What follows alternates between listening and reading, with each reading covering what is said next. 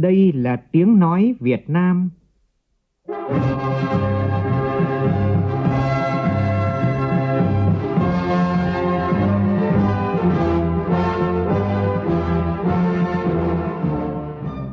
là tiếng nói Việt Nam,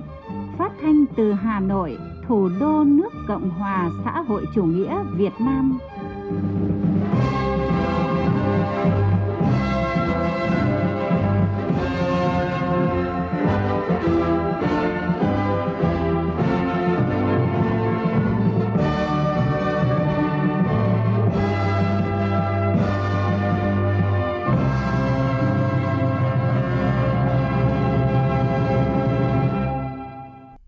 Biên tập viên Hùng Cường xin kính chào quý vị và các bạn. Mời quý vị và các bạn nghe chương trình Thời sự chiều của Đài Tiếng Nói Việt Nam. Chương trình có những nội dung chính sau đây.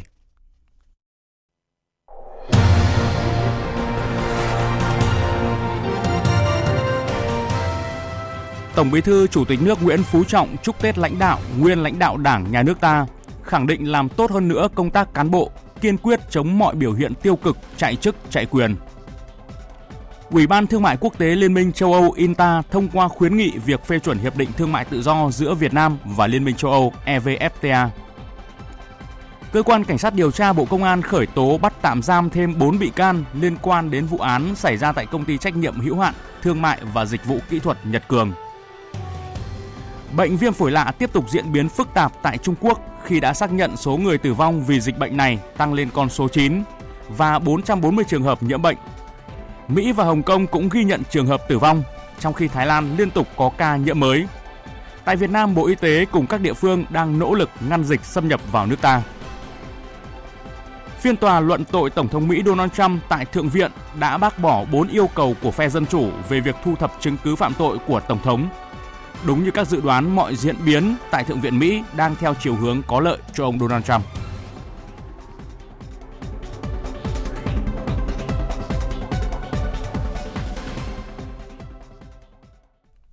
Bây giờ là nội dung chi tiết. Thưa quý vị và các bạn, nhân dịp Tết Nguyên đán canh tí, sáng nay đoàn đại biểu Ban chấp hành Trung ương Đảng, Quốc hội, Chủ tịch nước, Chính phủ, Ủy ban Trung ương Mặt trận Tổ quốc Việt Nam đã đến đặt vòng hoa vào lăng viếng Chủ tịch Hồ Chí Minh.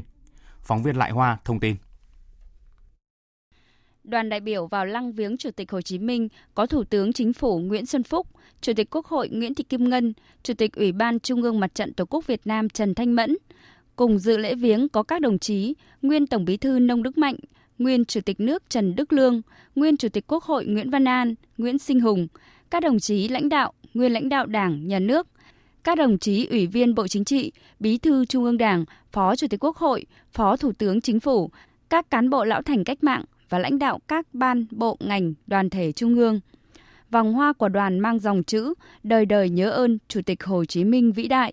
các đồng chí lãnh đạo Đảng, Nhà nước thành kính tưởng nhớ, bày tỏ lòng biết ơn vô hạn đối với công lao to lớn của Chủ tịch Hồ Chí Minh, vị lãnh tụ thiên tài của Đảng và nhân dân ta, người thầy vĩ đại của cách mạng Việt Nam. Tiếp đó, đoàn đại biểu Ban chấp hành Trung ương Đảng, Quốc hội, Chủ tịch nước, Chính phủ, Ủy ban Trung ương Mặt trận Tổ quốc Việt Nam đã đến đặt vòng hoa tưởng niệm các anh hùng liệt sĩ tại Đài tưởng niệm các anh hùng liệt sĩ đường Bắc Sơn, Hà Nội.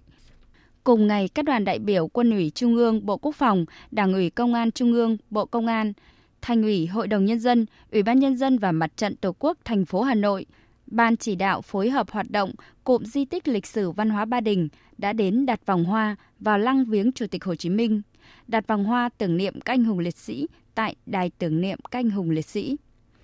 Cũng trong sáng nay, đoàn đại biểu lãnh đạo Đảng, Nhà nước đã đến đặt vòng hoa dân hương kính viếng các vị tiền bối cách mạng và các anh hùng liệt sĩ tại Nghĩa Trang Mai Dịch, Hà Nội. Thưa quý vị, trong không khí phấn khởi chuẩn bị chào đón năm mới canh tí năm 2020 và kỷ niệm 90 năm ngày thành lập Đảng Cộng sản Việt Nam, sáng nay tại Phủ Chủ tịch, lãnh đạo Đảng, Nhà nước, Mặt trận Tổ quốc Việt Nam tổ chức gặp mặt mừng xuân, mừng Đảng, mừng đất nước đạt được nhiều thành tựu quan trọng và gửi tới đồng bào, đồng chí, chiến sĩ cả nước và kiều bào ta ở nước ngoài lời chúc mừng năm mới tốt đẹp nhất. Tổng Bí thư Chủ tịch nước Nguyễn Phú Trọng chủ trì và phát biểu chúc Tết tại buổi gặp mặt. Phóng viên Xuân Dần phản ánh. Phát biểu tại buổi gặp mặt, thay mặt lãnh đạo Đảng và Nhà nước, Tổng Bí thư Chủ tịch nước Nguyễn Phú Trọng gửi tới các đồng chí lão thành cách mạng, các đồng chí lãnh đạo, nguyên lãnh đạo Đảng, Nhà nước, Mặt trận Tổ quốc Việt Nam, các mẹ Việt Nam anh hùng, các anh hùng, thương binh, bệnh binh, gia đình liệt sĩ và gia đình có công với cách mạng, cùng toàn thể đồng bào, đồng chí và chiến sĩ cả nước, kiều bào ta ở nước ngoài, lời chào trân trọng, lời thăm hỏi chân tình và lời chúc mừng tốt đẹp nhất. Tổng Bí thư Chủ tịch nước Nguyễn Phú Trọng cho biết, đất nước ta vừa đi qua năm 2019, một năm đầy ắp các sự kiện với nhiều hoạt động rất sôi động và phong phú. Trong bối cảnh tình hình thế giới và trong nước có nhiều khó khăn thách thức, với sự nỗ lực phấn đấu của toàn Đảng, toàn dân và toàn quân, đất nước ta đã đạt được nhiều thành tựu to lớn, quan trọng trên hầu hết các lĩnh vực. Đặc biệt, kinh tế tiếp tục tăng trưởng nhanh, đạt trên 7%, thuộc nhóm các nước có mức tăng trưởng cao nhất trong khu vực và trên thế giới. Quy mô GDP đạt khoảng 266 tỷ đô la Mỹ, thu nhập bình quân gần 2.800 đô la Mỹ trên một người, là điều chưa từng có trong lịch sử nước ta.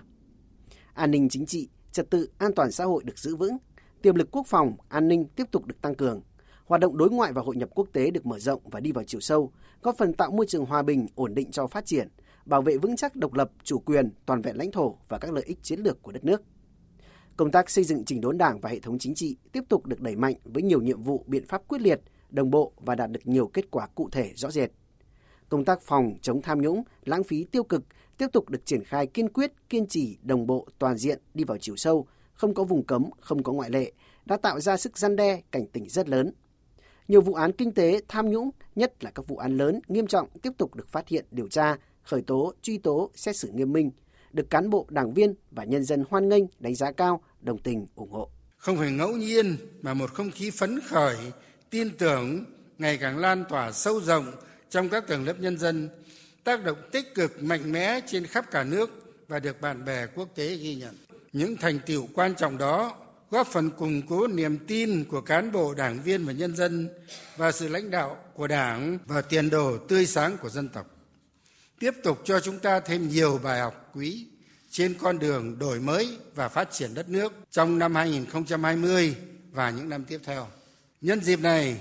chúng ta bày tỏ sự tri ân sâu sắc đối với các đồng chí lão thành cách mạng, các mẹ Việt Nam anh hùng, các anh hùng, thương binh, bệnh binh, gia đình liệt sĩ, người có công với nước, đối với đội ngũ cán bộ, đảng viên, toàn thể đồng bào đồng chí, chiến sĩ cả nước và đồng bào ta ở nước ngoài đã đóng góp to lớn cho sự nghiệp cách mạng của dân tộc ta. Chúng ta cũng chân thành ghi nhận và cảm ơn những tình cảm, sự hợp tác giúp đỡ, ủng hộ có hiệu quả của các nước, các tổ chức quốc tế, bạn bè Nam Châu và nhân dân thế giới đối với sự nghiệp xây dựng và bảo vệ Tổ quốc của nhân dân ta.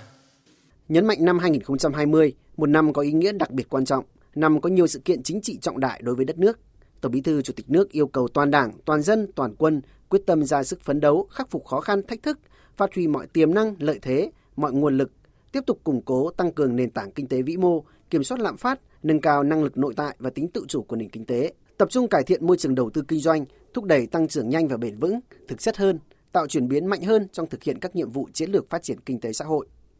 Tiếp tục củng cố tăng cường tiềm lực quốc phòng, an ninh, kiên quyết kiên trì giữ vững độc lập, chủ quyền, thống nhất toàn vẹn lãnh thổ của Tổ quốc, giữ vững ổn định chính trị, trật tự an toàn xã hội, nâng cao hiệu quả công tác đối ngoại và hội nhập quốc tế. Đẩy mạnh công tác xây dựng chỉnh đốn Đảng và hệ thống chính trị gắn với thực hiện có chiều sâu việc học tập và làm theo tư tưởng đạo đức phong cách Hồ Chí Minh đẩy lùi sự suy thoái về tư tưởng chính trị đạo đức lối sống tự diễn biến tự chuyển hóa theo tinh thần nghị quyết trung ương 4 khóa 11 và khóa 12 về tăng cường xây dựng chỉnh đốn đảng, đặc biệt tiếp tục thực hiện quyết liệt đồng bộ đi vào chiều sâu, không có vùng cấm, không có ngoại lệ trong công tác phòng chống tham nhũng tiêu cực. Làm tốt hơn nữa công tác cán bộ, kiên quyết xây dựng bộ máy, chính quyền các cấp thực sự trong sạch, vững mạnh, chống mọi biểu hiện tiêu cực, chạy chức, chạy quyền, chủ động tích cực chuẩn bị tốt để tổ chức thành công đại hội đảng bộ các cấp tiến tới đại hội lần thứ 13 của đảng. Theo các đồng chí, con đường phía trước còn nhiều khó khăn thách thức, đan xen với những cơ hội thuận lợi mới. Có đánh thức được tiềm năng và biến thành nguồn lực to lớn để xây dựng và bảo vệ tổ quốc hay không? Điều đó phụ thuộc vào ý chí, nghị lực của toàn đảng, toàn dân ta, của mỗi người việt nam chúng ta. Với truyền thống yêu nước nồng nàn, ý chí tự lực tự cường đoàn kết nhất trí, cần cù sáng tạo, chúng ta tin tưởng rằng năm canh tí 2020, nước ta sẽ đạt được nhiều thành tựu to lớn hơn nữa. Một mùa xuân mới đang về trên mọi miền Tổ quốc thân yêu của chúng ta. Sức xuân đang tràn ngập trong niềm tin tưởng vào tương lai tươi sáng của dân tộc. Chúc sự nghiệp cách mạng của nhân dân ta đạt được nhiều thắng lợi to lớn hơn nữa. Chúc Đảng ta ngày càng trưởng thành vững mạnh, đất nước ta ngày càng phát triển, nhân dân ta ngày càng khá giả, nhà nhà vui tươi, người người hạnh phúc. Thưa quý vị và các bạn, sáng nay, Ủy viên Bộ Chính trị, Phó Chủ tịch Thường trực Quốc hội Tòng Thị Phóng cùng đoàn công tác của Quốc hội, đoàn đại biểu Quốc hội tỉnh Sơn La phối hợp với huyện Vân Hồ tổ chức lễ khánh thành nhà bia tưởng niệm liệt sĩ xã Xuân Nha và tặng quà cho các gia đình chính sách nhân dịp Tết Nguyên đán canh tí năm 2020. Nhà bia tưởng niệm liệt sĩ tại xã Xuân Nha nhằm tri ân các liệt sĩ đã hy sinh vì sự nghiệp cách mạng. Công trình được khởi công ngày 12 tháng 12 năm 2019, gồm nhà bia và một số hạng mục phụ trợ khác, tổng diện tích xây dựng trên 330 m2. Phát biểu tại buổi lễ, Phó Chủ tịch Quốc hội Tòng Thị Phóng nhấn mạnh, việc xây dựng nhà bia tưởng niệm các liệt sĩ tại xã Xuân Nha sẽ góp phần thể hiện sự tri ân sâu sắc trước công lao to lớn của các anh hùng liệt sĩ của xã Xuân Nha nói riêng, của tỉnh Sơn La nói chung, đã hy sinh cho nền độc lập tự do của dân tộc, cũng như sự nghiệp xây dựng và bảo vệ Tổ quốc. Nhân dịp Tết Nguyên đán canh tí 2020, Phó Chủ tịch Quốc hội tổng Thị Phóng đã tặng 50 cờ Tổ quốc cho các gia đình chính sách trên địa bàn xã Xuân Nha. Tập đoàn Vingroup tặng 400 xuất quà cho các hộ nghèo. Tổng công ty Điện lực miền Bắc tặng ngành giáo dục huyện Vân Hồ 200 chiếc giường tầng.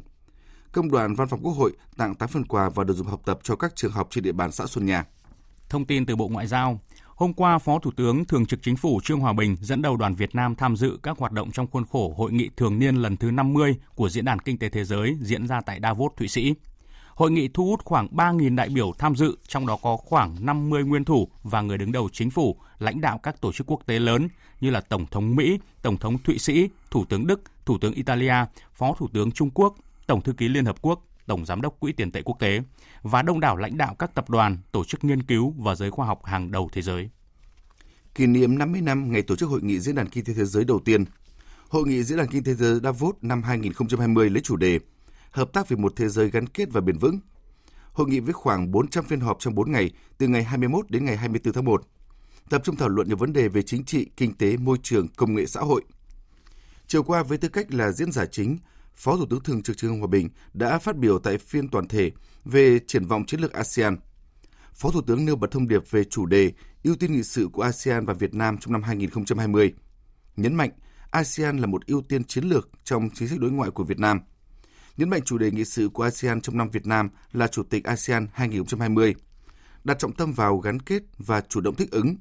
đáp ứng yêu cầu quan tâm chung của các nước ASEAN về xây dựng một cộng đồng vững mạnh trong bối cảnh thế giới đang chuyển biến nhanh và sâu sắc.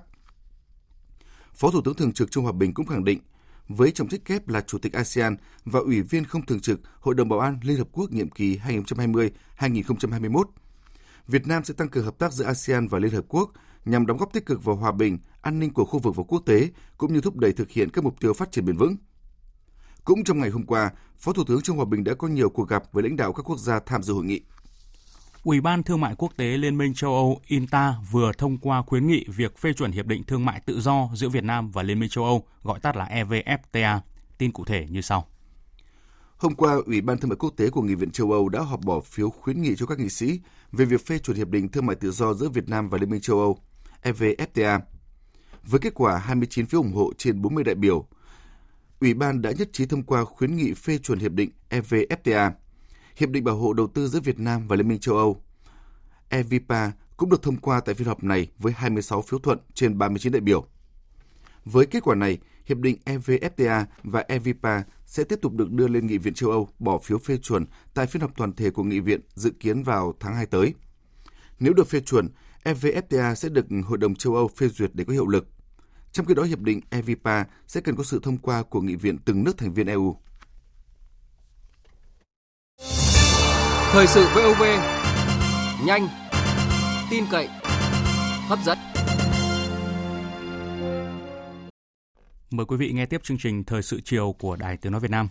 Ban chấp hành Đảng bộ tỉnh Nghệ An vừa tổ chức họp bầu chức danh Bí thư tỉnh ủy. Với 60 trên tổng số 60 số phiếu tán thành, ông Thái Thanh Quý, Chủ tịch Ủy ban nhân dân tỉnh Nghệ An được bầu làm Bí thư tỉnh ủy. Trước đó, Bộ Chính trị đã quyết định để ông Nguyễn Đắc Vinh, Bí thư tỉnh ủy Nghệ An thôi tham gia ban chấp hành, ban thường vụ, thôi giữ chức Bí thư tỉnh ủy Nghệ An nhiệm kỳ 2015-2020. Điều động phân công ông Nguyễn Đắc Vinh giữ chức Phó Tránh Văn phòng Trung ương Đảng. Tỉnh Nam Định cần đảm bảo cấp đủ nước cho sản xuất nông nghiệp và tiết kiệm nước cho phát điện trong mùa khô. Đây là yêu cầu của Bộ trưởng Bộ Nông nghiệp và Phát triển Nông thôn Nguyễn Xuân Cường tại buổi kiểm tra đôn đốc công tác lấy nước phục vụ đổ ải vụ đông xuân tại địa phương trong sáng nay. Phóng viên Minh Long phản ánh. Đến sáng nay, tổng diện tích có nước đổ ải trên địa bàn tỉnh Nam Định là hơn 52.000 ha, đạt 69,1% diện tích gieo cấy. Ông Phạm Đình Nghị, Chủ tịch Ủy ban dân tỉnh Nam Định cho biết, khó khăn hiện nay là ở một số xã ven biển độ mặn còn cao nên chưa thể lấy nước đợt này trong những cái tuần vừa qua ấy là tỉnh đã chỉ đạo các huyện này, các công ty thủy nông để lấy nước phục vụ sản xuất. Để tuy nhiên ý, thì đến giờ phút này là Nam Định vẫn còn một cái số xã của một số cái huyện ven biển, ví dụ huyện Nghi Hưng thì cái độ mặn còn rất là cao, cho nên là chưa lấy nước ở đợt một này. Và chúng tôi là có kế hoạch là cái nước đợt hai thì nước nó tốt hơn thì sẽ lấy đầy đủ và chắc chắn rằng Nam Định sẽ lấy được nước đầy đủ và cấy trong cái khung thời vụ mà cho phép tốt nhất. Kiểm tra thực tế lấy nước tại xã Cộng Hòa, huyện Vụ Bản Bộ trưởng Nguyễn Xuân Cường đề nghị các địa phương cần quyết liệt hơn trong chỉ đạo và tuyên truyền nông dân ra đồng lấy nước đổ ải.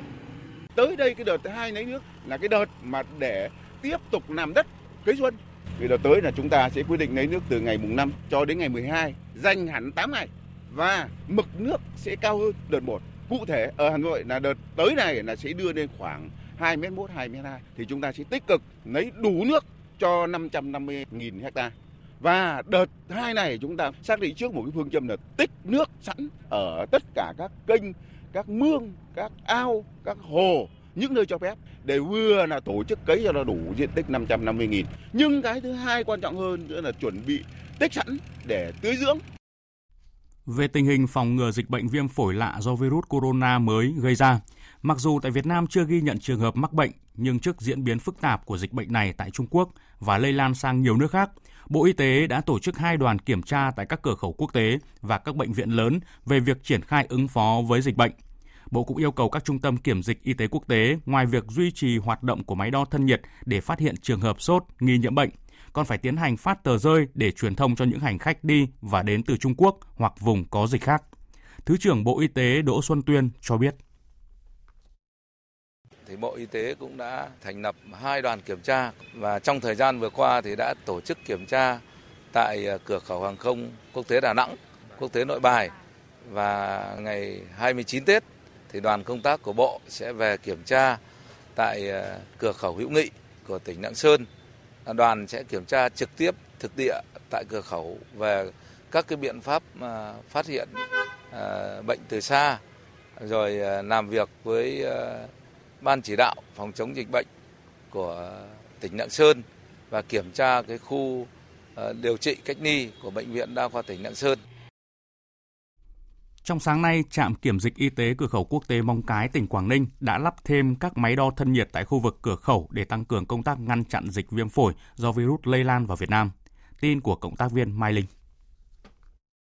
Mỗi ngày, cửa khẩu quốc tế Móng Cái, Quảng Ninh có khoảng 3.000 lượt người xuất nhập cảnh và có xu hướng tăng cao trong những ngày Tết. Để phát hiện và ngăn chặn các trường hợp khách nhập cảnh bị nhiễm virus gây viêm phổi nhập cảnh vào Việt Nam, trạm kiểm dịch y tế cửa khẩu quốc tế Móng Cái đã tăng cường tuyên truyền và tổ chức các phương án ngăn chặn dịch bệnh như lắp đặt thêm các máy đo thân nhiệt từ xa, camera hồng ngoại, chuẩn bị đủ cơ số thuốc dự phòng, hóa chất sát trùng,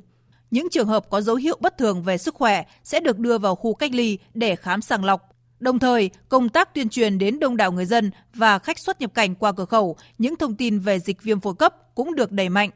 Bà Phạm Thị Ái Việt, trạm trưởng trạm kiểm dịch y tế cửa khẩu quốc tế Móng Cái cho biết. Hiện tại cửa khẩu Móng Cái là là có một máy đo thân nhiệt thì lưu lượng đông hơn. Trong ngày hôm nay là đang lắp đặt thêm một chiếc nữa và bên kiểm dịch y tế cũng đã phối hợp với các ban ngành của tại cửa khẩu ví dụ như hải quan biên phòng ban quản lý cửa khẩu và trung tâm y tế của móng cái là có phương án để khi có phát hiện ca nghi ngờ thì phối hợp và chuyển bệnh nhân đến uh, trung tâm y tế móng cái Trước diễn biến của bệnh viêm đường hô hấp do chủng mới của virus corona, sáng nay Sở Y tế Thành phố Hồ Chí Minh đã ban hành công văn khẩn về tăng cường phòng chống dịch bệnh. Kim Dung, phóng viên thường trú tại Thành phố Hồ Chí Minh phản ánh.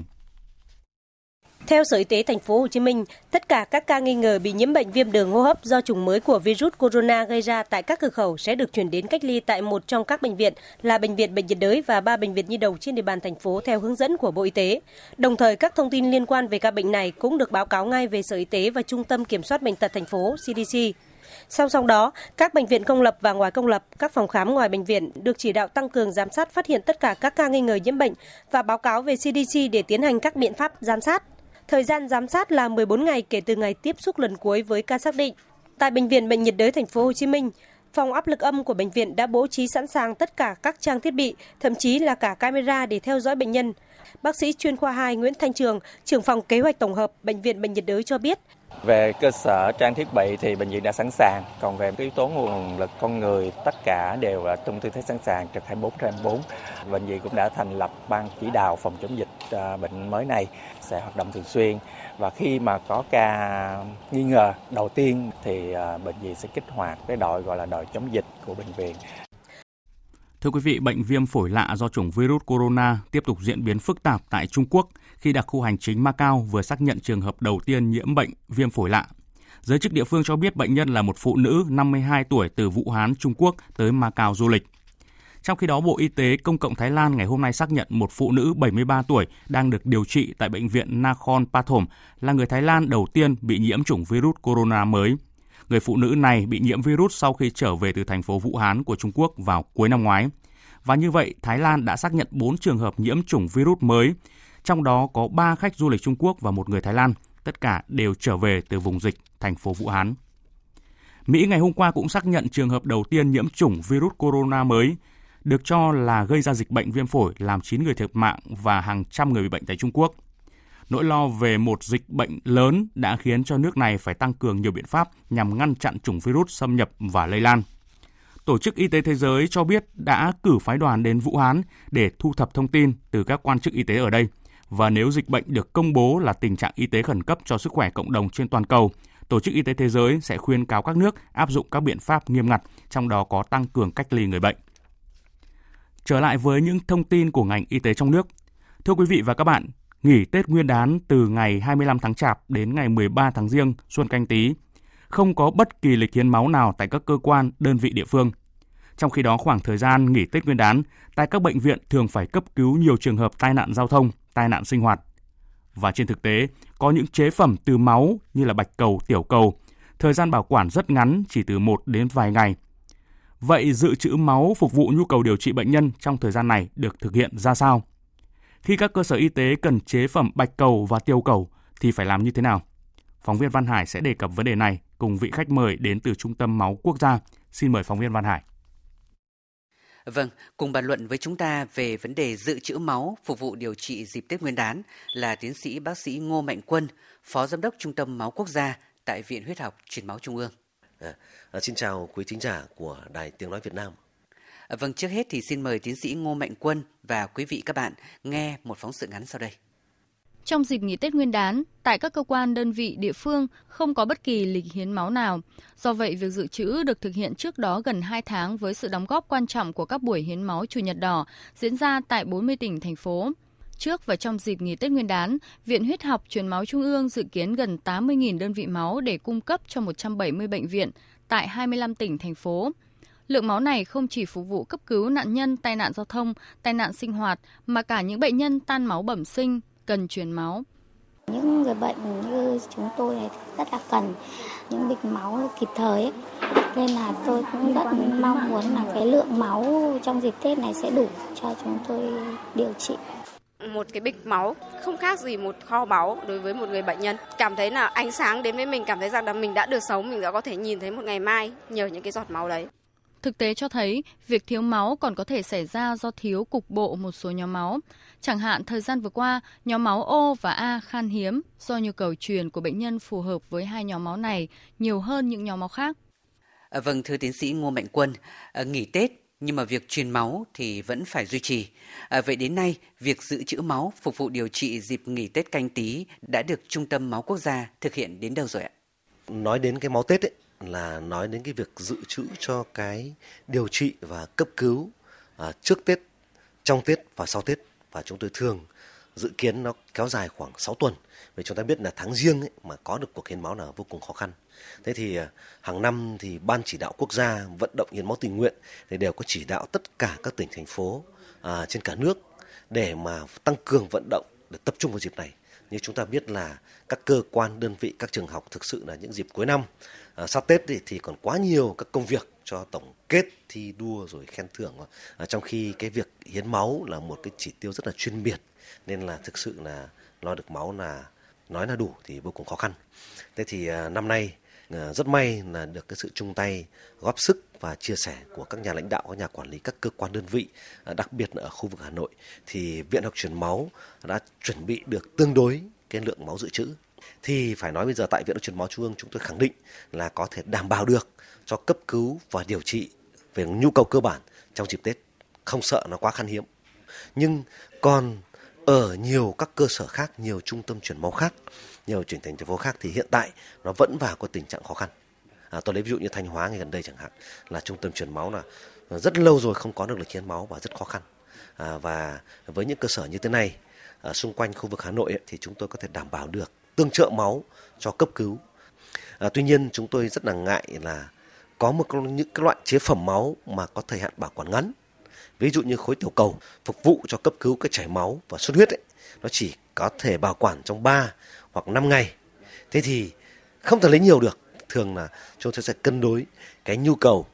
à, trong dịp Tết Nguyên đán để làm sao mà có được cái nguồn người hiến tiểu cầu nó một cách thường xuyên và đầy đủ. Ông vừa cho biết là có những chế phẩm máu, chẳng hạn như là tiểu cầu, thời gian bảo quản ngắn chỉ từ 3 đến 5 ngày.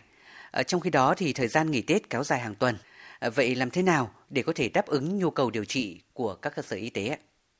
Ờ, với những cái chế phẩm máu, ví dụ như là cái khối bạch cầu sử dụng cho những bệnh nhân bởi bệnh nhiễm trùng nặng mà kháng sinh không hiệu quả chẳng hạn. Đấy thì nó chỉ bảo quản được trong 24 giờ. Có những cái chế phẩm như tiểu cầu nó bảo quản được 3 ngày hoặc 5 ngày, chúng ta không thể lấy nhiều để đấy được. Thì chúng ta phải dự trữ như thế thì chúng ta phải lên kế hoạch rất là chi tiết với từng nhóm máu, từng loại chế phẩm và cơ bản nhất là lên kế hoạch để làm sao kêu gọi được những cái người đáp ứng được cái nhu cầu của chế phẩm ấy đến để hiến máu kể cả trong những ngày Tết. Và với chúng tôi có cả danh sách những người hiến máu chúng tôi thường hẹn họ à, trước Tết một tháng là trong những ngày Tết anh có sẵn sàng tiếp nhận những cuộc gọi rất đặc biệt rất bất thường hay không? Họ đều ok chúng tôi đưa trong danh sách thì phải nói là à, thiếu thì vẫn thiếu nhưng mà gọi mà có được sự hưởng ứng thì thực sự nó rất là vui. À, trong suốt thời gian nghỉ Tết thì chúng tôi làm việc như ngày thường à, về cái cơ sở tiếp nhận máu điểm tại viện đấy là sáng từ 7 giờ 30 và chiều đến tận 5 rưỡi. Vâng, thế còn với những nhóm máu hiếm thì nếu cần thì sẽ huy động như thế nào thưa ông? Ở Hà Nội thì chúng ta có ngân hàng máu hiếm, những người nhóm hiếm và rất hiếm. Khi cần thì chúng ta gọi nhau. À, cái thứ hai nữa là có các ngân hàng máu sống, tức là hiến máu dự bị. Chúng tôi có cái ngân hàng gọi là kết bạn theo nhóm máu, cộng đồng những người nhóm A, những người nhóm Zero, những người nhóm B chẳng hạn. À, khi cần thì đến để hiến máu nhưng ở giữa thủ đô và ở các thành phố thì điều đó không đáng ngại lắm bởi vì mật độ dân cư tập trung và cái tính lan truyền của truyền thông tương đối tốt nhưng mà chúng ta rất ngại ở những cơ sở y tế thuộc vùng sâu vùng xa Đấy, cán bộ ứng trực cho nào để làm chuyên môn cho các bệnh viện à, đã không đủ khi mà xảy ra tai nạn cấp cứu nhất là cấp cứu hàng loạt. Đấy, thì cái việc mà huy động đến người đông người hiến máu đến phục vụ thì chúng ta thường phải dựa vào à, là các ngân hàng máu sống. Vâng, nhân dịp xuân mới sắp đến, ông muốn nói gì với những người hiến máu? Và ông có thể chia sẻ về hoạt động hiến máu của các y bác sĩ Viện Huyết học Truyền máu Trung ương? À, Tết chúng ta có cái phong tục lì xì, tức là và nhiều người cũng lì xì cả những đơn vị máu với mong muốn là cho cái người bệnh nào không may mắn mà rủi ro mà phải truyền máu trong dịp xuân phải xa nhà dịp xuân nằm trong bệnh viện chờ máu thì có cái đơn vị máu tươi để truyền. Để cho rằng đấy là cái mà chúng ta gọi là tạo phúc. Không chỉ chúng ta cũng có cái niềm vui. Mình khỏe mạnh ngày Tết bình an đi được hiến máu đó là bình an là rất tốt là hạnh phúc. Và chia sẻ được với hạnh phúc và cứu được người khác nữa thì tôi cho rằng đấy là cái lì xì rất là đáng trân trọng rất là đáng quý. Ờ, năm nay thì ờ, viện học truyền máu trung ương chúng tôi là kêu gọi cán bộ nhân viên về 1.000 cán bộ nhân viên thì thế nào cũng có được khoảng đến 7-80% là đủ tiêu chuẩn trong thời gian hiến máu. Vâng, xin cảm ơn tiến sĩ bác sĩ Ngô Mạnh Quân đã trao đổi cùng chúng tôi. Quý vị và các bạn vừa nghe phóng viên Văn Hải trao đổi với bác sĩ Ngô Mạnh Quân, Phó Giám đốc Trung tâm Máu Quốc gia về công tác dự trữ máu phục vụ điều trị dịp nghỉ Tết Nguyên đán. Chương trình thời sự tiếp tục với những nội dung khác. Sáng nay tại khu công nghiệp Bắc Thăng Long, Liên đoàn Lao động thành phố Hà Nội tổ chức nhiều chuyến xe miễn phí đưa công nhân lao động tại các khu công nghiệp trên địa bàn thành phố về quê đón Tết. Phản ánh của phóng viên Phương Thoa. Từ 5 giờ sáng, hàng nghìn công nhân và gia đình công nhân lao động tập trung về nhà điều hành của khu công nghiệp Bắc Thăng Long để chuẩn bị lên xe về quê đón Tết. Không khí rộn ràng hơn bởi những tiếng bước chân, tiếng nói cười của những công nhân được về quê đón Tết cùng gia đình. Tất cả mọi người đều chung tâm trạng vui mừng và náo nức. Lãnh đạo thành phố Hà Nội, Tổng Liên đoàn Lao động Việt Nam và Liên đoàn Lao động thành phố đến từng xe thăm hỏi, dặn dò chúc Tết công nhân. Chị Nguyễn Thị Chuyển, công nhân công ty Daiwa Plastic Thăng Long, quê ở Thanh Hóa, chia sẻ.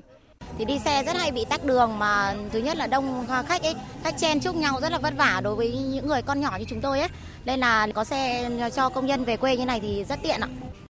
Cùng chung tâm trạng, anh Nguyễn Thanh Bình, công nhân công ty Ronan Electric Việt Nam, quê ở Nghệ An cho biết, dù là năm thứ ba được đi xe miễn phí về nhà, nhưng tâm trạng của anh vẫn hạnh phúc, vẫn hồi hộp như năm đầu tiên được hỗ trợ vé xe về quê ăn Tết. À, quê ở xa thì ông à, được sự hỗ trợ của công đoàn công ty cũng như là công đoàn của khu công nghiệp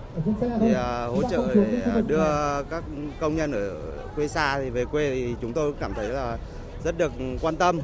và là cũng được hỗ trợ đi phần nào đấy là xa ra đây làm việc. Lúc tối thì hơn 12 giờ mới ngủ cơ với thì buổi sáng thì là bốn rưỡi cho dậy phải dậy để chuẩn bị các kiểu cho gia đình còn về quê khi ban Tết. Phó Chủ tịch Thường trực Liên đoàn Lao động thành phố Hà Nội Đặng Thị Phương Hoa cho biết, các cấp công đoàn thủ đô đã phối hợp với chính quyền và doanh nghiệp tổ chức nhiều hoạt động thiết thực chăm lo đến đời sống vật chất và tinh thần cho công nhân lao động, như hỗ trợ trên 95.000 vé xe, trao trên 68.000 xuất quà, chăm lo cho công nhân lao động có hoàn cảnh khó khăn với tổng số tiền hơn 35 tỷ đồng. À, những cái năm trước đây ấy, thì chúng tôi ờ, tổ chức chỉ tập trung ở khu công nghiệp chế xuất thôi, nhưng năm nay thì đồng loạt tất cả các khu công nghiệp và đồng loạt tất cả các quận huyện đều tổ chức cái hoạt động này và tổng số ờ, chuyến xe là đến giờ phút này thì theo thống kê nhanh là có khoảng hơn 2.000 chuyến xe và đưa khoảng trên 95.000 ờ, công nhân về quê đón Tết. Thế và riêng ở ờ, tại khu công nghiệp hôm nay tổ chức 40 chuyến xe tại khu công nghiệp Thăng Long này. Dự kiến sáng mai, Liên đoàn Lao động thành phố tiếp tục phối hợp với các doanh nghiệp tại các khu công nghiệp tổ chức các chuyến xe miễn phí đưa công nhân về quê đón Tết.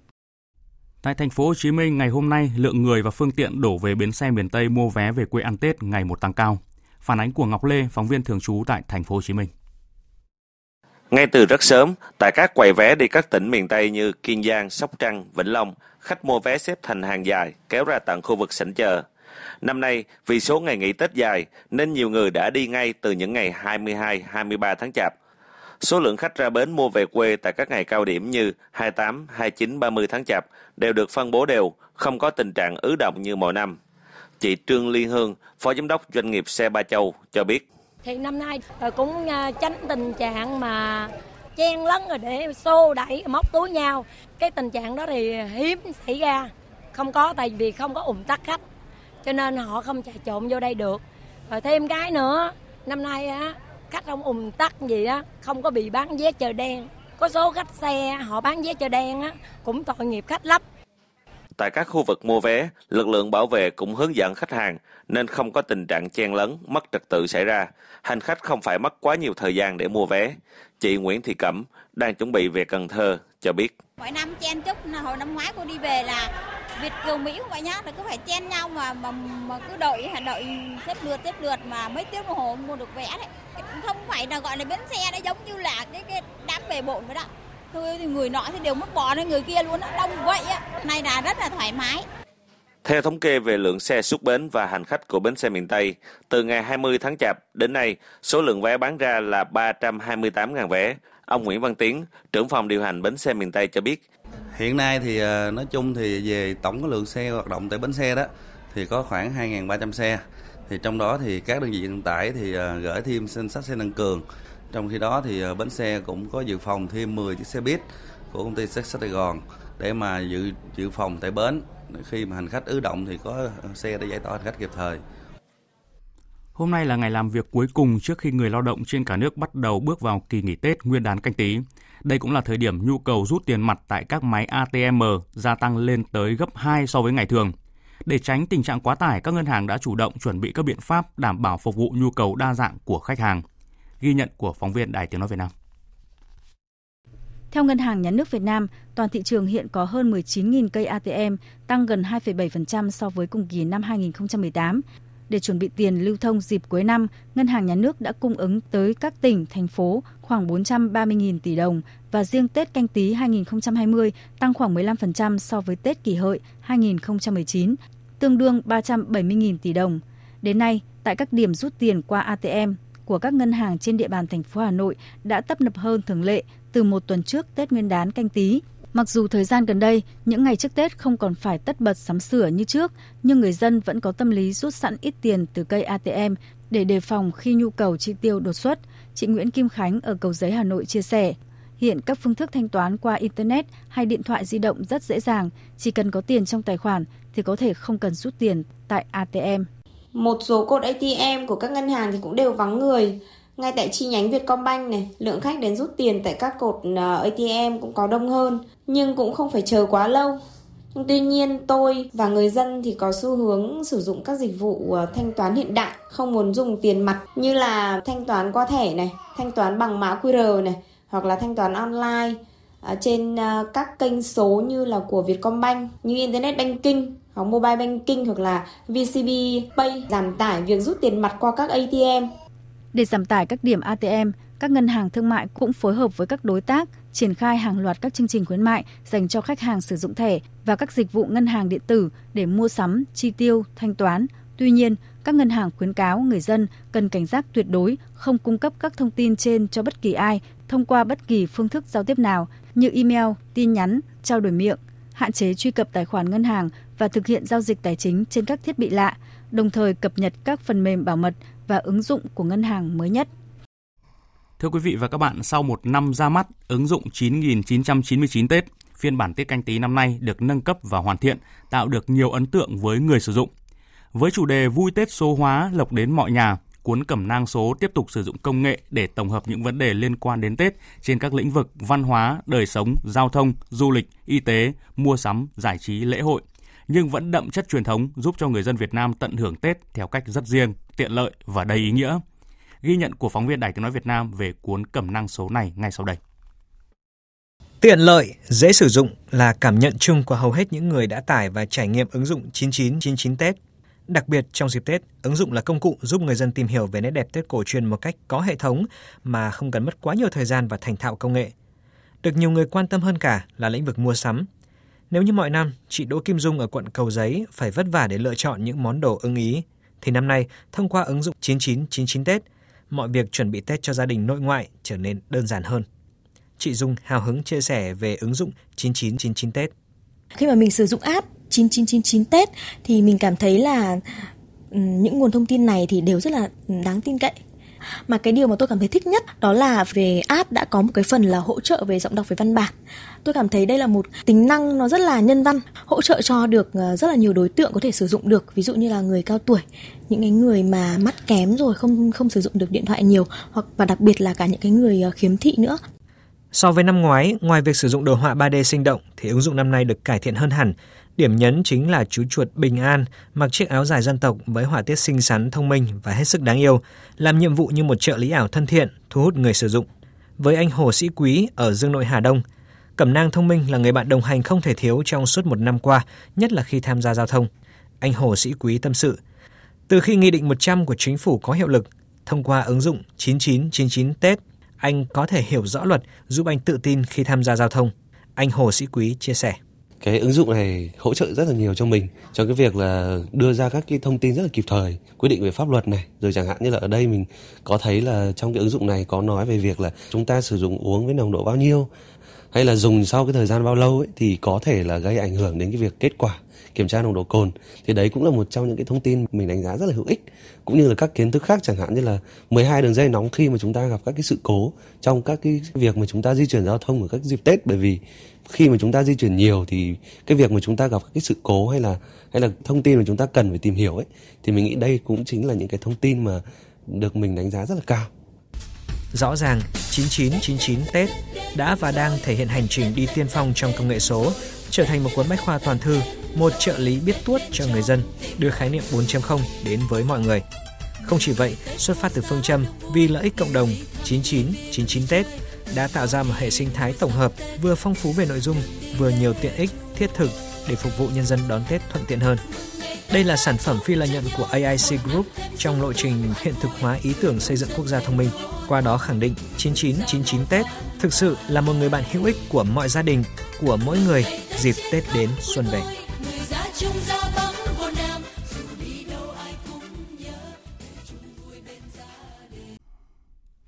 Phóng viên Việt Cường thông tin, cơ quan cảnh sát điều tra Bộ Công an vừa ra quyết định khởi tố bị can, bắt tạm giam 4 đối tượng liên quan đến vụ án xảy ra tại công ty trách nhiệm hữu hạn thương mại và dịch vụ kỹ thuật Nhật Cường. Sở Kế hoạch và Đầu tư thành phố Hà Nội và một số đơn vị liên quan. Vụ án thuộc diện Ban chỉ đạo Trung ương về phòng chống tham nhũng theo dõi chỉ đạo. Cơ quan cảnh sát điều tra Bộ Công an đang tiến hành điều tra mở rộng vụ án buôn lậu, vi phạm quy định về kế toán gây hậu quả nghiêm trọng, rửa tiền, vi phạm quy định về đấu thầu gây hậu quả nghiêm trọng xảy ra tại công ty trách nhiệm hữu hạn thương mại và dịch vụ kỹ thuật Nhật Cường, công ty Nhật Cường. Sở Kế hoạch và Đầu tư thành phố Hà Nội và một số đơn vị có liên quan. Căn cứ kết quả điều tra và tài liệu chứng cứ thu thập được, ngày 21 tháng 1, cơ quan cảnh sát điều tra Bộ Công an đã ra các quyết định khởi tố bị can, lệnh khám xét và lệnh bắt tạm giam ba bị can gồm Phạm Văn Hiệp, Nguyễn Bảo Trung, Mai Tiến Dũng, trưởng ngành hàng điện thoại cũ công ty Nhật Cường. Quyết định khởi tố bị can quyết định truy nã bị can đối với Đỗ Văn Hùng về tội buôn lậu theo điều 188 Bộ luật hình sự năm 2015, sửa đổi bổ sung năm 2017. Sau khi Viện Kiểm sát nhân dân tối cao phê chuẩn các quyết định và lệnh đối với các bị can nêu trên, cùng ngày, cơ quan cảnh sát điều tra Bộ Công an đã thi hành bảo đảm đúng quy định của pháp luật.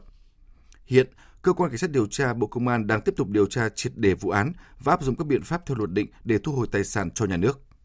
Văn phòng Ủy ban An toàn giao thông quốc gia cho biết sau khi có quy định cấm lái xe sử dụng rượu bia, tai nạn giao thông giảm sâu. Cụ thể trong tháng 1 của năm 2020 này, toàn quốc xảy ra 1.300 vụ tai nạn giao thông, làm 591 người chết. So với tháng cùng kỳ năm ngoái, giảm 138 người chết, tương đương mức giảm 18,93%. Tiếp theo chương trình là phần tin thời tiết chi tiết trên cả nước. Trong hai ngày tới, thời tiết khu vực Bắc Bộ và Bắc Trung Bộ vẫn cơ bản như những ngày vừa qua, nền nhiệt tiếp tục tăng dần, chỉ còn rét về đêm và sáng sớm. Tình trạng nồm ẩm có sương mù vào buổi sáng vẫn tiếp diễn, khiến việc đi lại gặp khó khăn. Đến trưa và chiều sương tan dần, có nắng nhẹ, khiến thời tiết ấm áp, thuận lợi cho việc chuẩn bị đón Tết. Tuy vậy thì theo dự báo, ở phía Bắc có một bộ phận không khí lạnh đang di chuyển xuống phía Nam, Khoảng chiều tối ngày 24 tháng 1, tức là 30 Tết, bộ phận không khí lạnh này sẽ ảnh hưởng đến một số nơi ở vùng núi phía Bắc. Đến đêm ngày 30 Tết, ảnh hưởng đến các nơi khác ở phía Đông Bắc Bộ, sau đó ảnh hưởng đến Bắc Trung Bộ, một số nơi ở phía Tây Bắc Bộ và Trung Trung Bộ. Khoảng chiều và tối ngày 30 Tết, ở vùng núi phía Bắc có mưa, mưa rào. Từ đêm 30 Tết ở Bắc Bộ và Bắc Trung Bộ có mưa, mưa rào nhiều nơi. Ở Bắc Bộ và các tỉnh từ Thanh Hóa đến Thừa Thiên Huế trời rét, Riêng các tỉnh phía Đông Bắc Bộ và Thanh Hóa, mùng 1 Tết trời rét đậm, vùng núi có nơi rét hại. Khu vực Hà Nội từ chiều đến đêm ngày 30 Tết cũng có mưa, mưa rào. Từ ngày mùng 1 Tết trời rét đậm.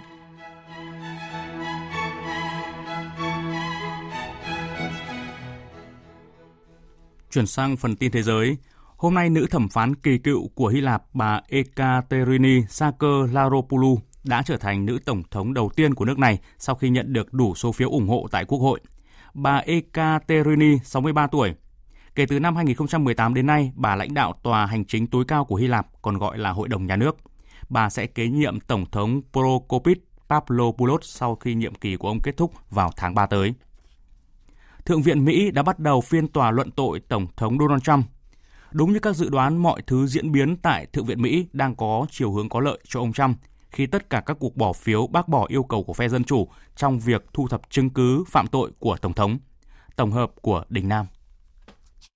Với sự chủ trì của tránh án tòa án tối cao John Roberts, Thượng viện Mỹ đã liên tiếp bác bỏ bốn kiến nghị của thủ lĩnh phe Dân Chủ tại Thượng viện Chuck Schumer, vốn được đưa ra nhằm thu thập các ghi chép và tài liệu của Nhà Trắng, Bộ Ngoại giao, Bộ Quốc phòng và Văn phòng Quản lý và Ngân sách Mỹ liên quan đến các thỏa thuận của Tổng thống Mỹ Donald Trump với Ukraine.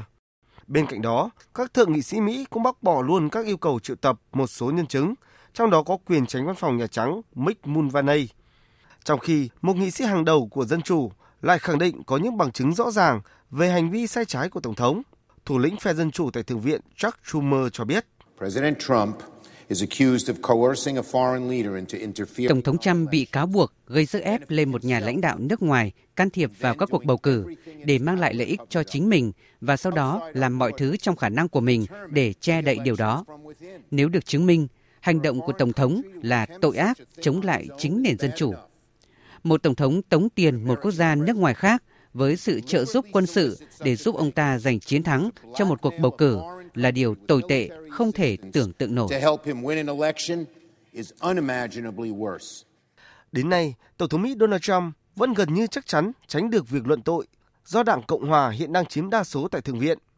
Bởi theo quy định, để kết tội và phế truất Tổng thống Mỹ Donald Trump, cần phải có 2 phần 3, tức là 67 trong số 100 ghế tại Thượng viện đồng ý. Để buộc Iran, Triều Tiên từ bỏ hạt nhân, Mỹ đã sử dụng chính sách gây sức ép tối đa lên các bên thông qua các biện pháp trừng phạt cứng rắn. Tuy nhiên đến nay chính sách này của Mỹ chỉ khiến Iran mất đi hoàn toàn niềm tin, còn Triều Tiên tỏ rõ sự thất vọng. Tổng hợp của biên tập viên Đài Tiếng nói Việt Nam. Phát biểu tại hội nghị về giải trừ vũ khí do Liên Hợp Quốc bảo trợ, cố vấn của phái đoàn Triều Tiên tại Liên Hợp Quốc Chu Yang Chun tuyên bố Bình Nhưỡng không có bất kỳ lý do nào để phải đơn phương tuân thủ cam kết với Mỹ về không thử hạt nhân và tên lửa, khi mà Washington không tôn trọng các cam kết đó. Chúng tôi đã cảnh báo rằng nếu Mỹ hiểu lầm sự kiên nhẫn của chúng tôi, tìm cách ép chúng tôi thực hiện các yêu sách đơn phương, duy trì áp đặt các lệnh trừng phạt và gây sức ép đối với đất nước của chúng tôi, thì Triều Tiên sẽ buộc phải tìm con đường mới để bảo vệ chủ quyền và các lợi ích quốc gia. Ngay lập tức, Đại sứ Mỹ tại Liên Hợp Quốc về vấn đề giải trừ quân bị Robert Wood đã có phản ứng quan ngại trước tuyên bố này. Khẳng định những gì Mỹ đang làm là tốt nhất, là tuyệt vời nhất cho Triều Tiên, cho khu vực và toàn cầu.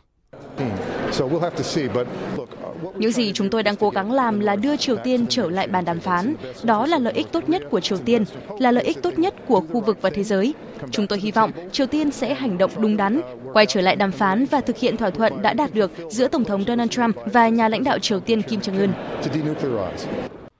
Tính đến thời điểm hiện tại, dường như Mỹ vẫn chưa thành công lắm với chính sách gây áp lực tối đa của mình lên Iran và Triều Tiên.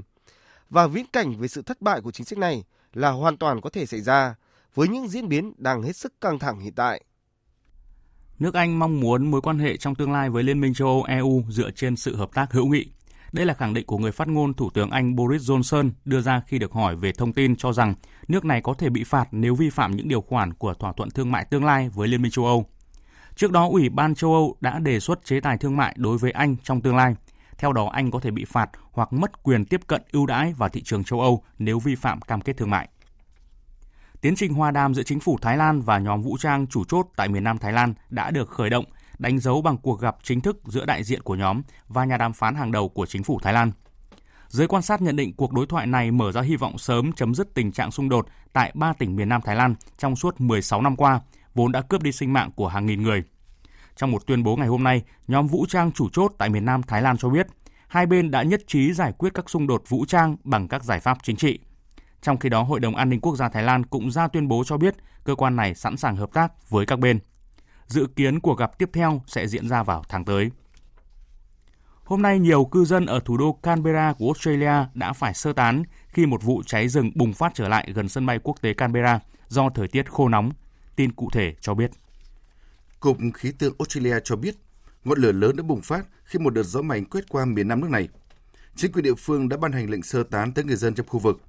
đồng thời cảnh báo người dân tránh xa vùng ngoại ô phía đông của thủ đô. Hiện chưa có báo cáo chi tiết về thiệt hại. Thủ tướng Australia Scott Morrison cho biết, một số vụ cháy rừng đã được kiểm soát, nhưng người dân nước này vẫn đang phải đối mặt với nguy cơ hỏa hoạn trong tương lai do thời tiết khô nóng và biến đổi khí hậu. Tiếp theo như thường lệ là trang tin thể thao.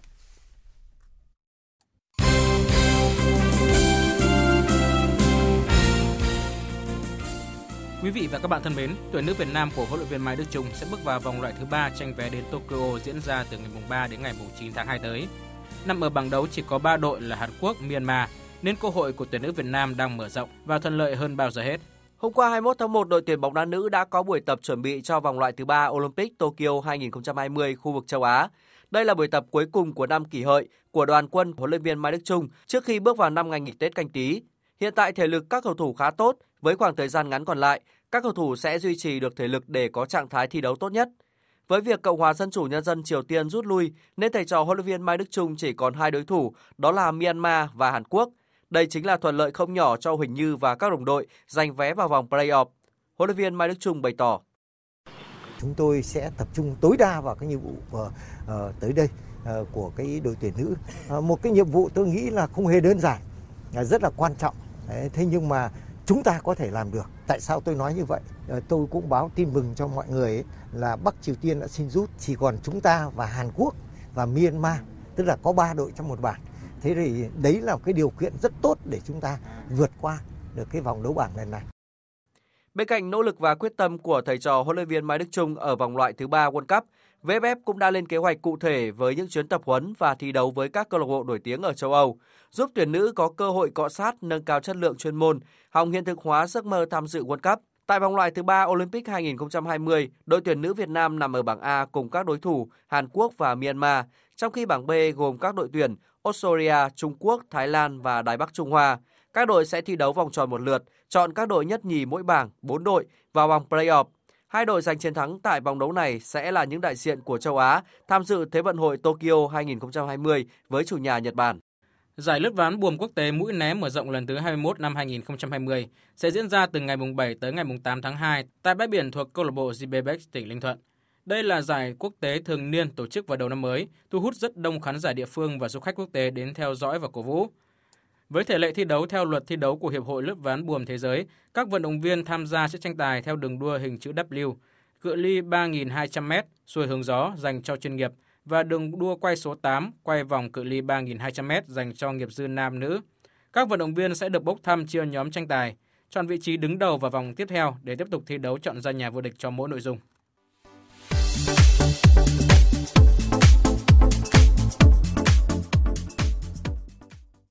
Dạng sáng Dạng sáng mai tiếp tục diễn ra các trận đấu thuộc vòng 24 giải bóng đá Ngoại hạng Anh Premier League. Trong những cuộc so tài đáng chú ý, Burnley có chiến làm khách trên sân của Manchester United và Tottenham tiếp Norwich City. Burnley đang có 27 điểm và đứng thứ 14 trên bảng xếp hạng. Sau 4 trận toàn thua thì họ đã có được trận thắng Leicester City 2-1 ở vòng đấu trước. Kết quả này có thể tiếp thêm động lực và sự tự tin cho thầy trò huấn luyện viên Sandai. Trong khi đó, MU đã thể hiện phong độ thất thường kể từ đầu mùa. Đội chủ sân Old Trafford thắng 3 thua 3 trong 6 vòng đấu gần nhất. MU đang theo đuổi mục tiêu vươn vào top 4 và để hiện thực hóa tham vọng đó, đội bóng của huấn luyện viên Solskjaer buộc phải giành chiến thắng trước Burnley. Tiếp xúc với truyền thông trước trận đấu, huấn luyện viên Solskjaer chia sẻ. Chúng tôi đã đấu với họ vài tuần trước và đã phải rất vất vả. Chúng tôi đã bị dẫn trước hai bàn và sau đó gỡ hòa 2-2 trong khoảng 7 đến 8 phút cuối trận. Chúng tôi đã có được bài học qua trận đấu này. Burnley luôn mang đến cho bạn trận đấu khó khăn. Ở trận đấu đáng chú ý khác, Tottenham Hotspur tiêm Norwich City. Tottenham đã trải qua 4 trận liền không biết đến chiến thắng và đang cách top 49 điểm. Dù vậy, đối thủ của thầy trò huấn luyện viên Jose Mourinho ở trận này là một Norwich đang chìm dưới đáy bảng xếp hạng. Thêm vào đó, Tottenham lại được chơi trên sân nhà và gà trống đang có cơ hội để giành chọn 3 điểm. Trước trận đấu, huấn luyện viên Jose Mourinho cho biết. Chúng tôi rất lạc quan. Chúng tôi hiểu rõ họ và đã đấu với họ một tháng trước. Hiện tại, chúng tôi đã trở nên tốt hơn và tiến bộ qua từng ngày. Từ khi tôi đến đây, mọi thứ đã tích cực. Trận này, chúng tôi được chơi trên sân nhà. Chúng tôi biết là Norwich đến đây với mục tiêu giành chiến thắng, nhưng chúng tôi có sự tự tin và đã sẵn sàng. Ngày mai sẽ là ngày của chúng tôi. Ở trận đấu còn lại, Leicester City sẽ tiếp West Ham United. Hiện Leicester City sở hữu 45 điểm, xếp thứ 3 trên bảng xếp hạng, còn West Ham có 23 điểm, tiệm cận nhóm cầm đèn đỏ. Dự báo thời tiết Phía Tây Bắc Bộ có mây, có mưa nhỏ vài nơi, sáng sớm có sương mù và sương mù nhẹ, trưa chiều trời nắng, gió nhẹ, đêm trời rét, nhiệt độ từ 17 đến 28 độ. Riêng khu Tây Bắc có nơi thấp nhất dưới 15 độ. Phía Đông Bắc Bộ và Thanh Hóa nhiều mây, đêm và sáng sớm có mưa phùn và sương mù, trưa chiều giảm mây hửng nắng, gió nhẹ, đêm trời rét, nhiệt độ từ 18 đến 26 độ, vùng núi từ 15 đến 18 độ. Các tỉnh từ Thanh Hóa đến Thừa Thiên Huế, phía Bắc nhiều mây có mưa nhỏ vài nơi, sáng sớm có sương mù và sương mù nhẹ, trưa chiều giảm mây trời nắng. Phía Nam có mây, đêm không mưa, ngày nắng, gió nhẹ. Phía Bắc đêm trời lạnh, nhiệt độ từ 19 đến 29 độ. Các tỉnh ven biển từ Đà Nẵng đến Bình Thuận có mây, đêm không mưa, ngày nắng, gió đông bắc cấp 2 cấp 3, nhiệt độ từ 20 đến 30 độ, có nơi thấp hơn 20 độ. Tây Nguyên có mây, đêm không mưa, ngày nắng, gió nhẹ, nhiệt độ từ 16 đến 30 độ, có nơi dưới 16 độ. Nam Bộ có mây, đêm không mưa, ngày nắng, riêng miền Đông có nắng nóng, gió Đông Bắc cấp 2, cấp 3, nhiệt độ từ 22 đến 35 độ. Khu vực Hà Nội nhiều mây, đêm và sáng có mưa phùn và sương mù, trưa chiều giảm mây hừng nắng, gió nhẹ, đêm trời rét, nhiệt độ từ 17 đến 26 độ. Dự báo thời tiết biển Bắc Vịnh Bắc Bộ, Nam Vịnh Bắc Bộ và vùng biển từ Quảng Trị Quảng Ngãi có mưa vài nơi, sáng sớm có nơi có sương mù, tầm nhìn xa trên 10 km, giảm xuống 1 km trong sương mù. Gió đông đến đông nam cấp 3, cấp 4. Khu vực Bắc Biển Đông và khu vực quần đảo Hoàng Sa thuộc thành phố Đà Nẵng có mưa vài nơi, tầm nhìn xa trên 10 km, gió đông đến đông nam cấp 4, cấp 5. Khu vực giữa Biển Đông không mưa, tầm nhìn xa trên 10 km, gió đông bắc đến đông cấp 4, cấp 5. Vùng biển từ Bình Định đến Ninh Thuận, khu vực Nam Biển Đông, khu vực quần đảo Trường Sa thuộc tỉnh Khánh Hòa và vùng biển từ Bình Thuận Cà Mau có mưa vài nơi, tầm nhìn xa trên 10 km, gió đông bắc cấp 4, cấp 5. Vùng biển từ Cà Mau đến Kiên Giang không mưa, tầm nhìn xa trên 10 km, gió đông cấp 3, cấp 4. Vịnh Thái Lan có mưa vài nơi, tầm nhìn xa trên 10 km, gió nhẹ.